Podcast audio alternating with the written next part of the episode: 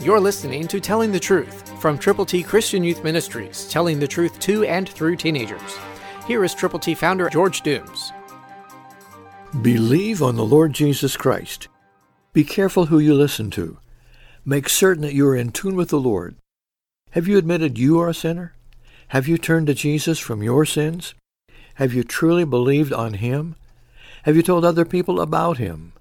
And that He died for them, was buried, and rose again, and they, by believing on him, could have everlasting life, turning to Jesus from their sins, asking for forgiveness, and receiving God's gift of eternal life? If that hasn't happened, it can. If it has happened, surround yourself with some other people with whom you can share God's blessings and his word. Proverbs 12:15 New King James says, "The way of the fool is right in his own eyes, but he who heeds counsel is wise."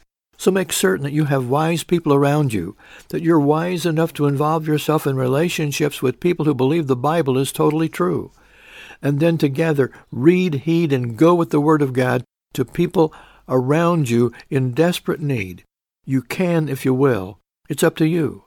Heed wise counsel. It's available. People are available who love the Lord. Surround yourself with them prayerfully, daily, and watch God work wonderfully.